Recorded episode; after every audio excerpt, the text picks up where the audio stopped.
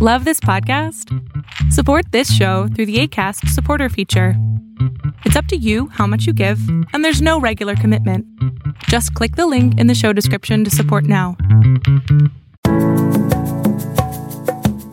Welcome to Solving the Puzzle with Dr. Datis Kharazian, informing you about evidence-based strategies for autoimmune disease, brain health issues, Hashimoto's hypothyroidism, gut health problems, and many other chronic health conditions. If you enjoy this podcast, you can find more information on today's episode and other topics at drknews.com.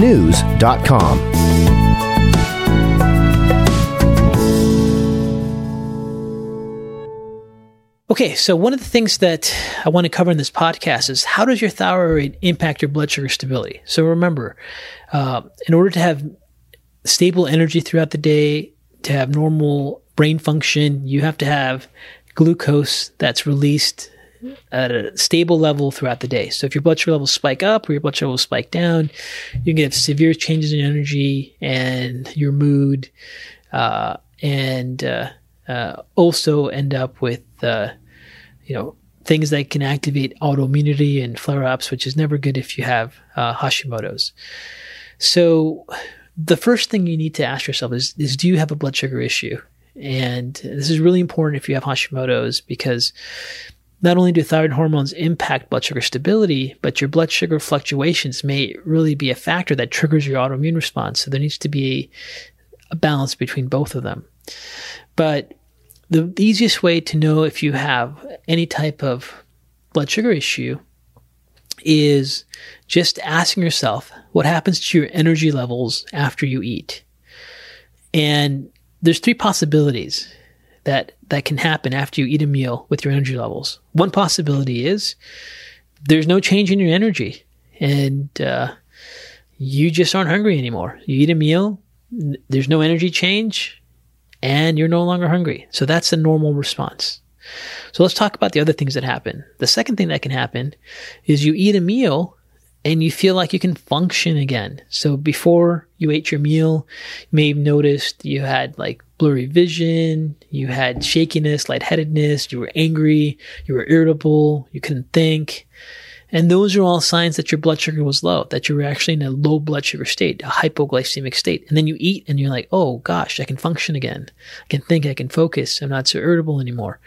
That means you have a hypoglycemia pattern, a low blood sugar pattern, right? And that can happen because you're going too long without eating, or you just don't have enough healthy adrenal gland reserves to help maintain your blood sugar levels throughout the day. It could also happen because you just have eaten something really high in sugar, like your breakfast could be a fruit smoothie or an acai bowl all by itself, and now you get a huge spike of blood sugar,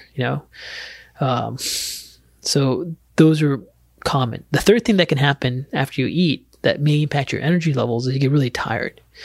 If you eat a meal and you really feel like you need to take a nap, you need to close your eyes, those are signs that you actually have what's called insulin resistance, that you're on the way towards diabetes. What happens in those scenarios is you eat a meal, so you have an increased load of glucose, but that glucose can't really get into your cells. And what normally gets glucose into your cells from your meals is your body releases insulin. But if you've eaten a lot of carbohydrates and sugar for a long period of time and haven't had much movement, your receptor sites for insulin become resistant and you get insulin resistant. And when you eat a glucose meal, you even though your body may secrete insulin, even excessive amounts of insulin doesn't allow those receptor sites to work, so that glucose can't get into the cell and that glucose just sits out there, so you don't get energy from it. But what happens is that glucose has to get converted to something. It gets converted to body fat. It gets converted to triglycerides, and that's a very energy-demanding process. So when you eat a meal, you get really, really tired. So if you have either hypoglycemia or insulin resistance, meaning you either get fatigued after meals or you feel totally normal after meals, those are signs that you have a blood sugar issue. And both of those blood sugar patterns can really impact your Hashimoto's, because blood sugar spikes activate a physiological stress response. So one of the things that happens in people that have blood sugar issues, let's talk about the hypoglycemia pattern first. If your blood sugar levels drop and you get shaky, lightheaded, angry, and irritable, what's really happening is you're going into a physiological stress response. And what has to happen to get you out of that is your body has to rapidly break down glucose and even break down proteins as soon as possible to get your blood sugar levels back up. Because your brain needs a constant supply of glucose. And this is why when your blood sugar levels are low, you can't focus, you can't think, you may get blurry vision, you start to shake. That's all related to your brain not having enough glucose. And your body will respond by activating the stress response, and the adrenal glands will release epinephrine, norepinephrine, or also known as adrenaline, noradrenaline, to then break down proteins, turn on cortisol to break down glycogen, so you can start to convert protein and stored glucose called glycogen into glucose. And that response is going to activate what's called interleukin 17, and that triggers the autoimmune response. It adds fuel to the fire. So if you have Hashimoto's, as soon as you keep having these blood sugar drops, you're really flaring up your autoimmune response. And this could be a reason why, despite being gluten-free and taking lots of supplements, you don't feel a lot better, because you still have an active trigger happening all the time. Now, for people on the other side of it, the people that get insulin surges, one of the things you need to know is that if you eat a meal and you get really tired, what's happening is your receptor sites and your body are not working. So your pancreas has to put out much more insulin to try to get those receptor sites to work. That's where insulin resistance comes in. They're resistant to the insulin at normal levels, so your pancreas has to release much, much more in order to get glucose that came from your last meal into your system. But those insulin surges activate the inflammatory response, and they actually activate something specifically called a RAGE inflammatory reaction. And RAGE stands for receptor advanced glycation end product reaction, where the insulin will just cause those patterns to trigger the inflammatory immune response that also activates the TH17 response, and that can promote the autoimmune response. So those are some things you need to know. Mm-hmm. So we know that blood sugar issues can trigger Hashimoto's, but let's talk about what happens when you're in a low thyroid state, because it becomes a big problem as well. So when you have hypothyroidism, one of the things that happens if you're in an actual low thyroid state, so your TSH levels are up, you don't have enough thyroid hormones in your system, one of the things that takes place is your gastrointestinal tract, at the gastrointestinal level, you have reduced rates of glucose absorption. So you just can't absorb glucose very well from the gut. And that makes you susceptible to hypoglycemia, because you eat a meal and it's not related to insulin resistance. Your gut just can't get that glucose absorbed very well. So you get a tendency to be hypoglycemic. In a hypothyroid state, there's also reduced uptake of glucose in the cell when there's low thyroid hormones. And both of those increase susceptibility to hypoglycemia. Now, on the other side of things, when you're in a hypothyroid state, that actually promotes further insulin resistance. And it also, in a hypothyroid state, you diminish the insulin to glucose response. And those things make you more susceptible to insulin resistance.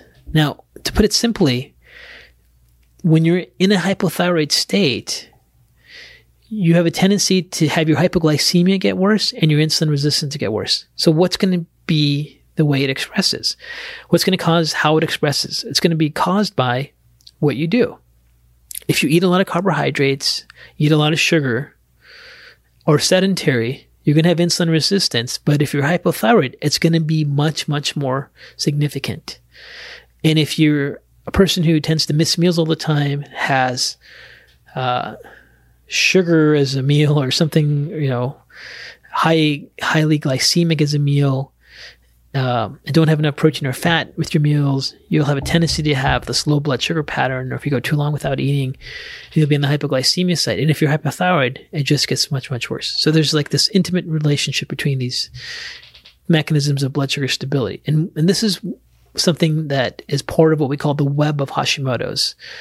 And the web of Hashimoto's includes these vicious cycle pathways. Now, the relationship between blood sugar and this web of Hashimoto's is only one of many things that are something you need to know if you have Hashimoto's. If you want to learn more about this web and how these things apply to clinical practice and what to do about it, please check out course I put together called Hashimoto's Solving the Puzzle, where I go into all these things in great detail and give you instructional information and workbooks and a process to go through this to figure out how to develop your own personalized protocol. And you can get that information at drknews.com, drknews.com. Thank you. drknews.com. You can find all of this information and more at drknews.com/podcast. There you'll find the show notes, readings, and links related to this episode. You can also find Dr. Kharazian's blog at drknews.com. The best thing to do is sign up for his weekly newsletter, where he will update you on the latest research and clinical strategies related to chronic and autoimmune health conditions. On social, you can find him on Instagram, Facebook, and Pinterest with the username Datis Kharazian. This podcast is for general informational purposes only. It does not constitute the practice of medicine, nursing, or other professional health care services, including the giving of medical advice. And note, no doctor-patient relationship is formed. The use of this information and the materials linked to the podcast is at the user's own risk. The content of this podcast is not intended to be a substitute for professional medical advice, diagnosis, or treatment. Users should not delay or disregard obtaining medical advice for any medical conditions they have, and should seek the assistance of their healthcare professionals for any such conditions. To learn more about Dr. Kharazian's disclosures and the companies he advises, please visit drknews.com/about.